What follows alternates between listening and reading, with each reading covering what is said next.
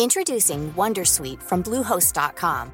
Website creation is hard, but now with Bluehost, you can answer a few simple questions about your business and get a unique WordPress website or store right away. From there, you can customize your design, colors, and content. And Bluehost automatically helps you get found in search engines like Google and Bing. From step-by-step guidance to suggested plugins, Bluehost makes WordPress wonderful for everyone. Go to bluehost.com/wondersuite. Tired of ads barging into your favorite news podcasts? Good news. Ad-free listening is available on Amazon Music. For all the music plus top podcasts included with your Prime membership. Stay up to date on everything newsworthy by downloading the Amazon Music app for free or go to amazon.com slash news ad free. That's amazon.com slash news ad free to catch up on the latest episodes without the ads.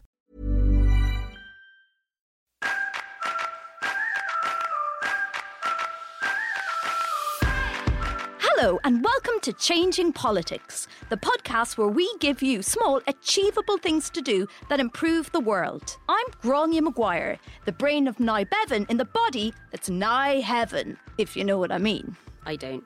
and I'm Marie Le Conte, the triple threat. I can speak French, English, and a third language I call Franglish. So, how have you made the world a better place this week, then, Grania? I've helped the gig economy by not deleting Uber. Okay. I'll explain in the second half of the show, but first, the week's news. Well, the big news, of course, that everybody is talking about is Jo Johnson has resigned from government in protest against Brexit. And now, obviously, everybody is calling him a hero. Yes, a hero who has voted with the government on every bit of Brexit legislation, not to mention the years of austerity, universal credit, and benefit cuts over the past eight years. To give him his due, though, he is probably the most left wing member of the Johnson family, but that's a bit like calling somebody the most chilled out and relaxed Mitford sister. I'm gonna. I, I'm sorry. I feel like I am going to be the very annoying like Johnson specialist here. So I'm gonna actually pinch my nose. But Actually, I think you'll find that Leo Johnson and Rachel Johnson are slightly more left wing than Jo Johnson. you say that, but I saw an episode of The Last Leg where Rachel Johnson, you know, what was that that um where all the men were really sleazy over the the girls? oh, is it the President Club? The the President's Club. I saw an episode of The Last Leg where Rachel Johnson seemed seemed quite drunk and really defended the President's Club and sort of said, "Ah, well." Basically, her defense was, "If you wear slutty clothes to work, what do you expect?" That is not ideal. That is unideal. But um, I'll say actually the interesting thing about Jo Johnson and Brexit is that if I remember correctly, so it wasn't I think the last no, it wasn't the last march, but in June, you know, when there was a big mm. People's Vote march, Jo's kids uh, were on there, and also obviously he is married to Amelia Gentleman, the Guardian journalist who did all the Windrush coverage. So I wonder basically that that resignation partly didn't happen just because he was like, look, I just want to have a nice quiet time at dinner. like I do not want to get owned by my wife and children at all times. Like, I will just go with them on that. But isn't this is what depresses me about the state of British politics? It feels like so much of like the major issues of our time are decided by who doesn't want an awkward family Christmas. Do you know what I mean? Like, oh, I mean, it's quite a concentration of power and privilege when the husband is a, an MP and the wife is a journalist because his brother started Brexit and his sister has been writing about it in the Telegraph and blah blah blah blah. it's like a really rubbish episode of Game of Thrones, where instead of With hopefully no incest. I mean, who knows? I, I just think this is not what it, he's been called a hero just because he did one thing. He stood up for one thing, and now suddenly it's like, welcome to the resistance, Jo Johnson. And I just think it's a bit depressing. If Spider Man was a story about a guy who destroyed 99% of the universe, but then took a noble stand about not destroying the last percent, I probably wouldn't have had a crush on Tobey Maguire growing up. Which I accept as my own issue because he's my cousin, but still. I mean, Jo Johnson, he has never rebelled against his party in the current parliament. He's voted against mansion tax, more restrictions on trade unions, for the reduction of capital gains tax. Yet he's been called a hero from walking away from the steaming dumpster fire of shit that is Brexit. Now, for me, walking coolly away from a car crash doesn't make you Will Smith from Bad Boys, Jo. Not when you are the one instrumental in causing it. What you're doing is leaving the scene of an accident, and that is a crime. I actually, you know what, I, I, I feel like my role in this episode is like the Jo Johnson defender has logged on, which is not the case. I actually have no strong feelings either way about Jo Johnson. But what I will say is that I do think that actually, if an MP is a minister, a junior minister, or even a parliamentary private secretary, they do have to vote for the government. You know, that comes with the job. They do have to vote for the government. And if they rebel on a piece of legislation, they have to resign. Like, there are compromises to be made. And I think, you know, that does not mean that, you know, um, I approve of their decisions or anything, but I do think that you know that makes the situa- situation different. But also, it is the fact that you know the Jo Johnson resignation made massive waves for like, you know all kind of like corners of the Conservative Party and Parliament in general. That would not have happened if he were the sort, if he had been the sort of person who rebels about everything. So when you look at MPs like I don't know, like on the Conservative benches, so Sarah Wollaston, Heidi Allen, etc whenever they vote against their party you abstain on stuff now, like it's not news anymore. No one cares. Like no one cares at all because they always do it. And so I do I can see the reasoning actually in picking your battles and I kind of like picking your hill to die on because otherwise people just not care. But the reasons he resigned surely were the reasons that were true back in 2016 he didn't resign then. Back in june 2018 he didn't resign then. He did nothing. At least david ghost of an 18th century earl who died of gout davis had the dignity to resign. As soon as the Chequers deal was done he was like this is not going to work.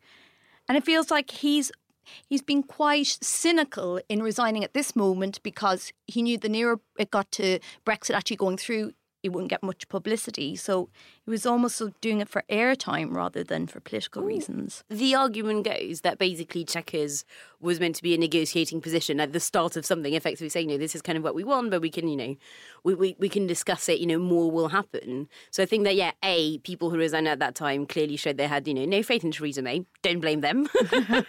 Because, you know, who does really? But I think, yeah, but there's Geri Halliwell does. I think, yeah, that there's an argument in saying actually at the time, you know, let's wait and see. Let's see actually what happens to Chequers. What will Chequers, that Chequers actually become on the long run? And then obviously I think that and as we saw today, apparently, you know, a deal has potentially finally been agreed.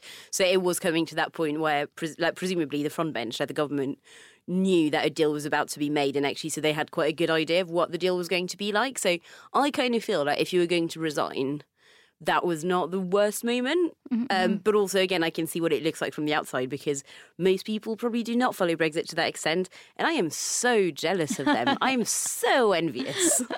I'm so envious of. I've got friends who go, "Oh, I don't bother watching the news. It's too depressing." Oh, Yeah, oh, that's when I cry. Just start like weeping. I'm really fun at parties. Invite me to your parties.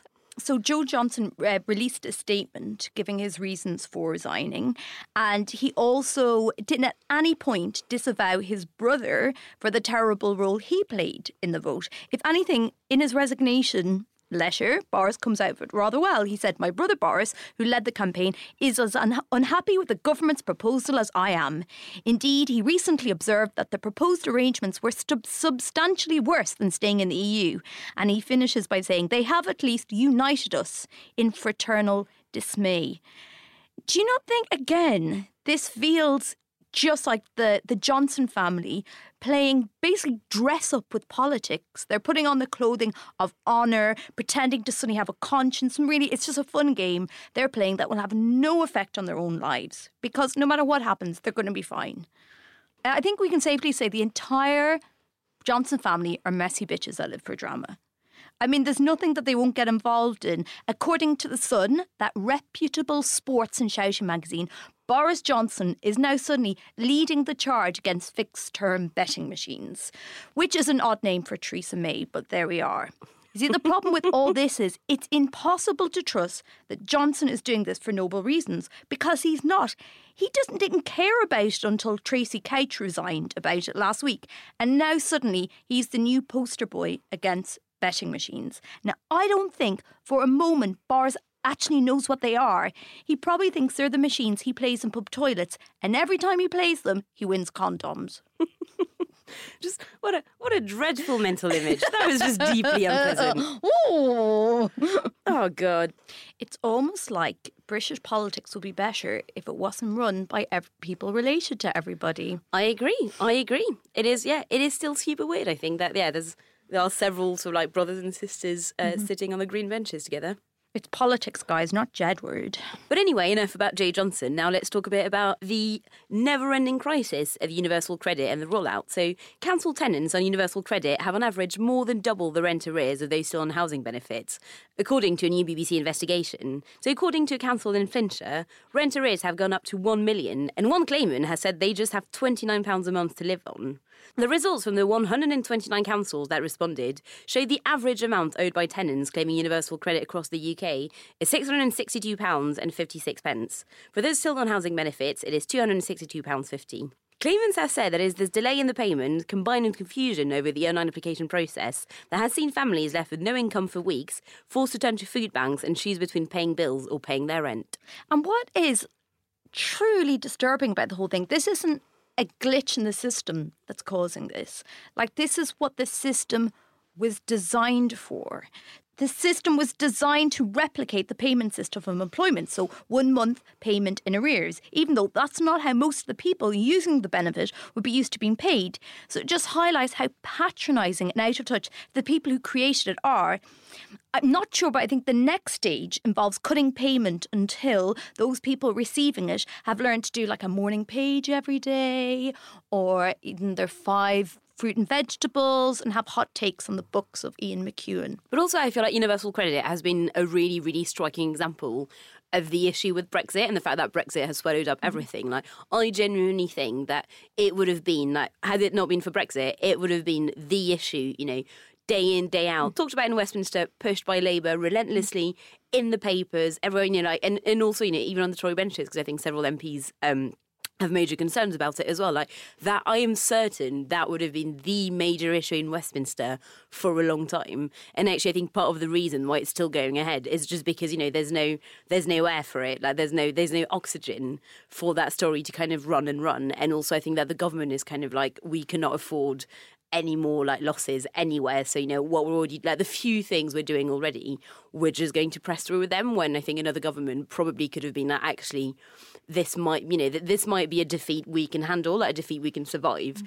And I think that, yeah, again, because of Brexit, they're just like, nope, no, not listening, just doing it, just doing whatever we can do. So the Universal Credit Scheme was the brainchild of Iain Duncan Smith. It was originally developed as a possible idea by Gordon Brown's Labour government, but it was dismissed for being too complicated and expensive. I personally can't help feeling there's an element of like dicks on the table here. Do you know what I mean? Like Iain Duncan Smith was like, well, Labour couldn't do it, so I'm going to push this through, even though at every single stage. It's been too expensive. There's a whole problem with getting it, the, the computer system crashing. Um, Iain Duncan Smith himself even resigned because he was so horrified by the effects of austerity on its implementation. So when Iain Duncan Smith says things have gone too far, I think it's a sobering moment. Like, have you seen him? The last time Iain Duncan Smith said things have gone too far it was probably at a dogfight in a car park. It's just an utter disgrace that this kind of stuff is happening in 2018. There was an interview um, on Panorama with uh, a guy who owed £4,000 in rent. And when he spoke about how he was coping with this, he said, I can just easily see myself being evicted. I'm looking for somewhere to live, and I found a bridge where I can live. This is a 63 year old man. This is a guy looking for a place to live under a bridge because he doesn't have access to a computer. So this feels like a glitch. If this happened in The Sims, you could say it was a programming mistake, but it's not. It's built into the design to make it as painful as possible for people all because they're poor. So what I don't understand, you know, obviously having said all that about about Brexit and everything is that I do actually wonder why Labour is not going in a lot harder on this. Like it is one of those issues where you know I can't even remember literally because I remember Debbie Abrahams used to be the shadow DWP secretary, and then she left, and then someone else came in. She could not even tell you who it is. Um, and, it, and and it feels to me like such a weird thing, especially for someone like Jeremy Corbyn, who does care, you know, and obviously like he has many faults, we all do, but I also, you know, does seem to genuinely care about, you know, kind of like people in need. And yes, I don't really understand why Labour is not because those stories are absolutely sort of like heartbreaking, mm-hmm. and so I don't mm-hmm. really understand why. Well, yeah, they're not doing more on that, but maybe yeah, maybe it is just Brexit kind of swallowing everything mm-hmm. up. The person in charge of it is Esther McVey. You may maybe remember her from the person who had to admit to misleading Parliament and still didn't have to resign. So. Uh, we know the most vulnerable people in the country are in safe hands. Speaking of bad boys, I don't think we are. um, the Taxpayers Alliance have had to admit to wrongdoing. So, you know, they must really have fucked up bad time. Uh, it's like a serial killer saying, oh boy, actually, yeah, that last one did make me feel a little bit queasy. I do feel like the Taxpayer Alliance really proved the fact that, you know, like there are some truths in life. And I think that one of them is that if anyone ever starts a sentence with, as a taxpayer, you know it's not going to go well. It's up there with speaking as a mother. so the Alliance have accepted all the allegations Shahmir Sanni has made during his action claiming unfair dismissal, wrongful dismissal, direct discrimination, and dismissal by reason of a philosophical belief in the sanctity of British democracy. So I'm, yeah, I'm starting to think that maybe the Taxpayers Alliance might be a bunch of wrong uns. okay, so I'm an idiot. Whenever I saw the Taxpayers Alliance on TV, sure, they always made my heart sink because I knew whatever debate they were involved in the budget, the environment, the ending to the last episode of The Sopranos the answer would always be lower taxes. And I thought, God, they're annoying. But I thought they were like a research group, like a think tank. I thought they, you know, they had little researchers beavering away, coming up with findings and then releasing them free of charge to the public. I thought, what generous people. I don't agree with them, but I thought they were experts on what they were talking about. But then I realised this only this week that the Taxpayers Alliance is not a think tank. They're not research group. They are what I am to theories on how well Meghan and Kate Middleton actually get on. Sure, I shout about it a lot, but I have absolutely no idea what I'm talking about because they're not a think tank, are they? They're just a lobby group. Oh, yeah, no, they're effectively just a campaigning group. Yeah, yeah. But they, they get interviewed all the time like they're this objective voice of But isn't it? sense. But I feel like I feel like that's a wider problem with kind of like how TV news is made, where there's so much. Basically, any sort of panel on you know like any busy major channel about politics, it is always you know this thing has happened. Here is one person to say that it is good, and one person to say that it is bad, and it's kind of just that. And I feel like anytime there's something to do with taxes, it's like, and now the Taxpayers Alliance will say very predictable thing. Mm-hmm. And then and that's kind of always that. And so i think that's kind of also how they gain salience by just kind of being there and being like yeah i think you will find that we think tax is bad. And it's like thank you now back to the studio. Mm, mm, mm, mm. they sound confident and they speak very loudly. as a side note can i just say that do you remember who originally broke this story about BeLeave and vote leave it was Marie Le Conte. It was me. Sorry. I don't really do scoops anymore, so I feel, I feel like a grandmother being like, in my day, I used to do things. But uh, anyway, carry on, carry on. I was a showgirl once. oh, I was in all the movies, in all the boys.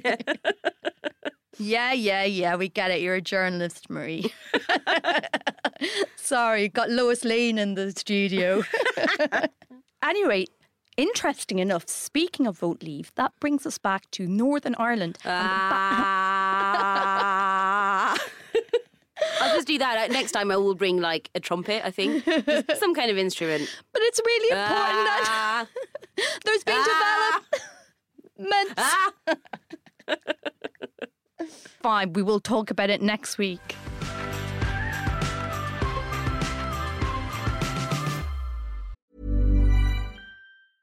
Introducing Wondersuite from Bluehost.com.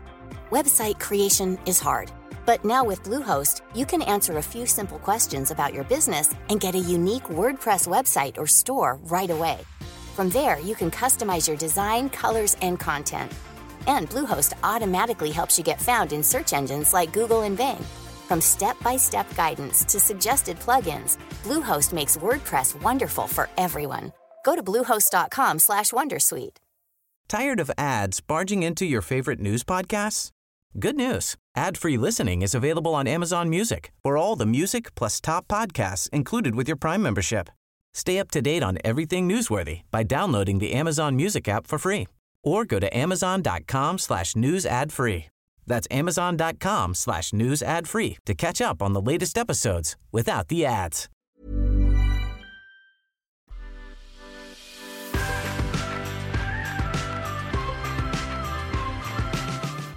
Now, Gráinne, was this about not deleting Uber to help the gig economy? Okay, admittedly, that's a weird way of putting it. First, let's look at how terrible the gig economy is. I mean, here's the thing, right? Isn't it? Because I feel like we're both we're both freelance and self-employed, and I think that you know it is such a pain the fact that obviously you know I don't have paid holidays, I don't have sick days. People never ever pay me on time. Like literally, I think one person once paid me after two weeks instead of like four months, and I jumped in the air.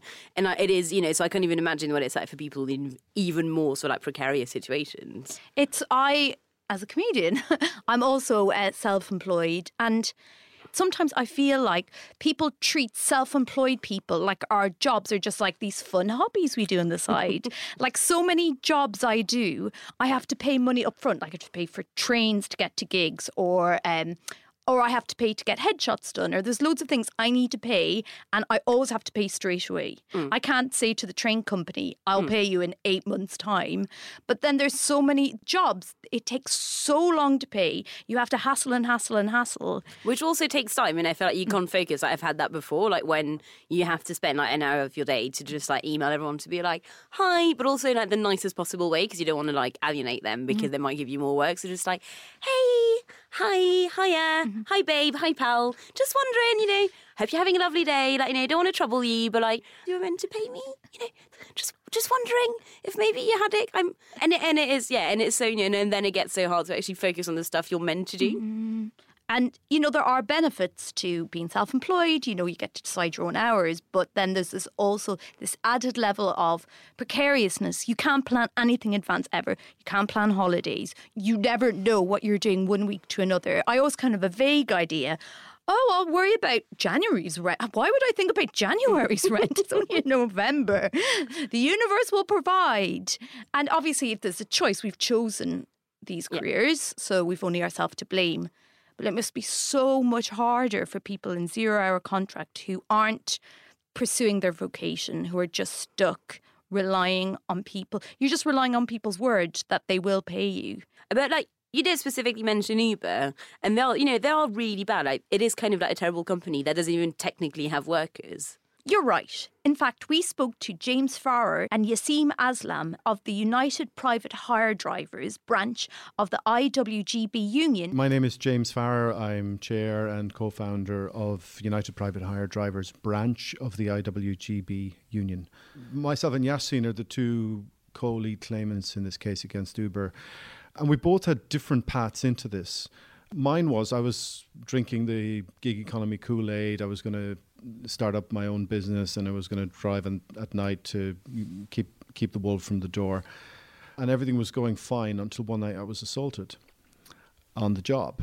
And it was a tricky situation. Uh, I went to the police. I had to make a report. I needed to do that for my own sake, because if you're, you know, you're a licensed driver and something like this happens, you you need to get the facts established, or else you could be uh, accused of something, if nothing else. And that's why that's why I was keen to report. And the police were like, "Okay, that's great. Please um, tell us who the passenger is." And I said, "Well, I don't know who it is." and uh, I asked Uber, and they said, um, "Well, we can't tell you. Um, the police will have to ask us." And so the police did. Um, but for 10 weeks, Uber tried to avoid and evade disclosing to the police who the passenger was demanding court orders, all sorts of nonsense. Um, and that caused me to look at the contract and see, well, what, what what's going on here? And then I realized, aha, um, Uber's offloaded all the risk onto me and to the consumer. It wants to stand back as an agent, and so it has no incentive either to help me or to help the passenger um, at all. So um, we started talking to a lawyer, and what's the solution? What is the duty of care? Uh, what is the responsibility here? And that's where we realised that there is a worker status, and that brings certain protections, and um, we're in pursuing it. But Yaseen's got a slightly different story. Yaseen's been organising for much longer than I have. Hello, everyone. Uh, my name is Yaseen Aslam, uh, General Secretary for United Private Hire Drivers. I actually been in this trade where I actually become a minicab driver in 2006. That's well before Uber. Uber came into London 2012, so I was one of the early drivers to start working with them.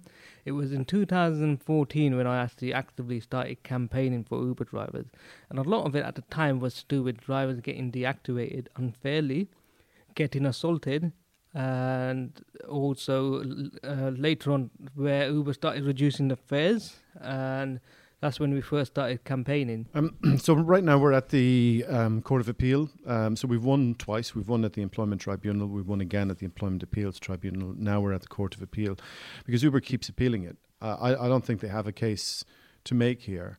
But often what you see in the gig economy is a lot of strategic litigation. They know it's going to take us five to seven years to get to the Supreme Court.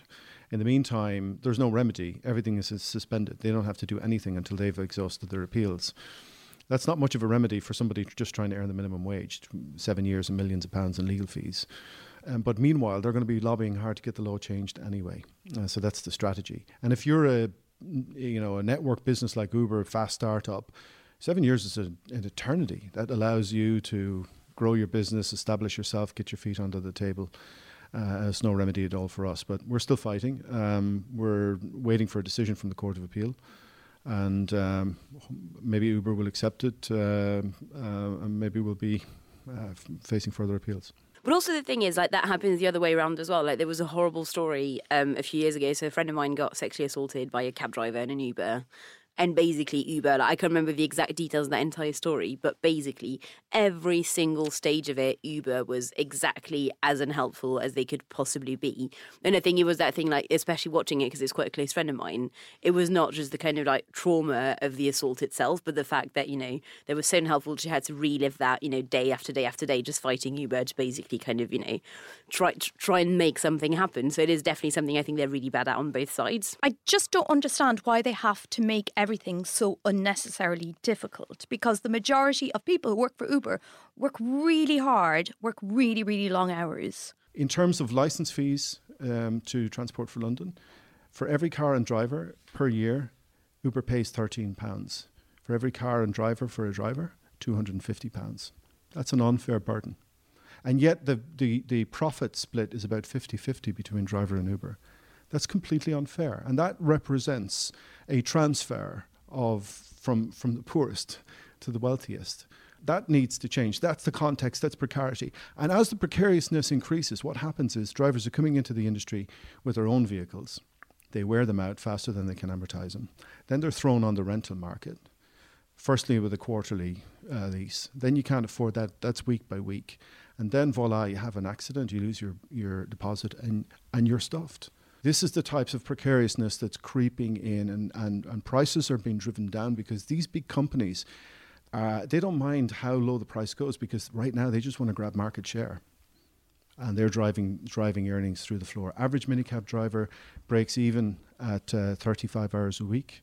In the Addison Lee tribunal, the judge noted that it takes an, uh, an Addison Lee driver between 25 and 30 hours a week just to pay for the rent on the vehicle to Addison Lee. That's before you fuel it or do any, any other operating costs. Um, so that's the reality. You've got to work 90 hours to earn. Most, mo- most minicab drivers, Addison Lee, Uber, five pounds an hour job and hugely precarious. That's precarity to me the risk and the low wages. So, what can we do? Well, admittedly, it's largely above our pay grade. So, you could write to Sadiq Khan. As Mayor of London, he could do what New York did. What we have to understand here is that this level of exploitation that's going on is going on in a regulated trade, in a highly regulated trade. We're all licensed um, by the Mayor of London, um, and yet the Mayor has done next to nothing to protect us. Uh, there were some golden opportunities as Uber was being relicensed under condition to apply those conditions. Now, the mayor denies he has the powers to set a minimum wage uh, floor uh, for minicab drivers, but Frank Field MP says he does. So we need for the mayor to write a legal opinion that we can all look at as to why he cannot act and has not acted on, on, on this. If you compare this to New York, in New York they've set a floor for fifteen dollars an hour plus uh, two twenty five for holiday pay, and they've put a cap on the number of vehicles in the city. They've acted in New York. Uh, I know in London there's debate around powers and so on, but we get we end up with this sort of finger pointing between central government, local government, and meanwhile nobody's doing anything. Well, this is all well and good, Gráinne, but you said that you hadn't deleted Uber, and it sounds like you should because they're shocking.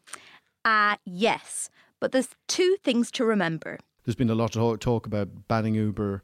We're not in favour of that because until you fix the underlying problem, Uber exits and somebody else comes in. Um, so we don't solve any problems. In fact, if anything, you make the situation more precarious for vulnerable workers.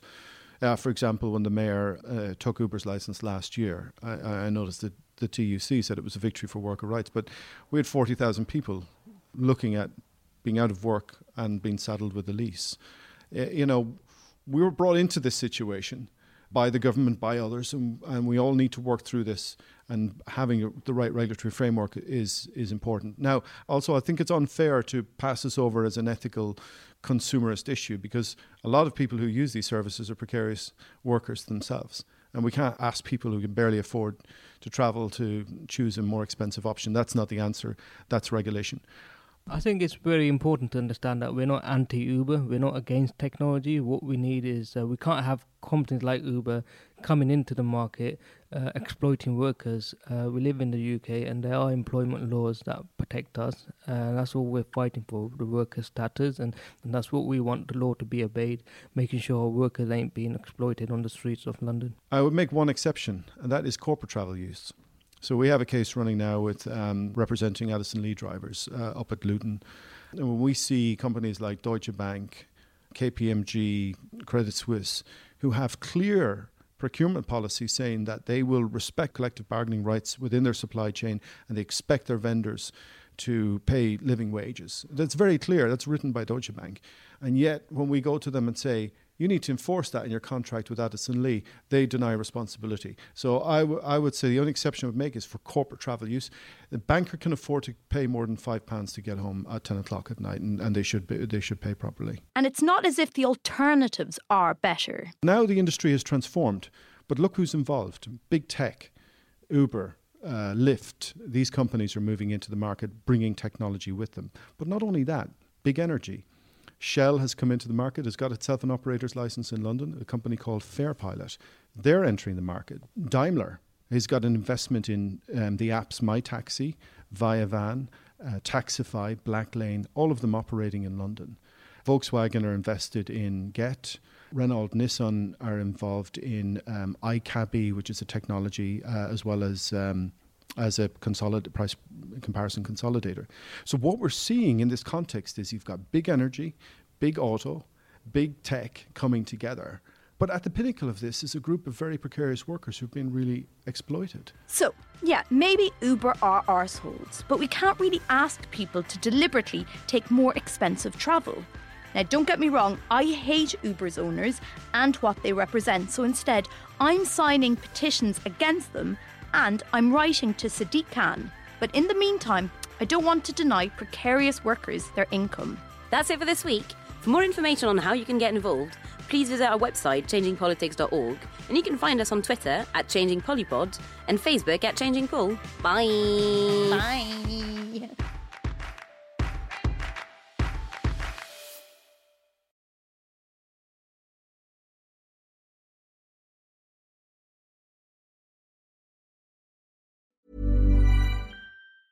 Tired of ads barging into your favorite news podcasts? Good news. Ad-free listening is available on Amazon Music for all the music plus top podcasts included with your Prime membership. Stay up to date on everything newsworthy by downloading the Amazon Music app for free or go to amazon.com slash news ad free. That's amazon.com slash news ad free to catch up on the latest episodes without the ads.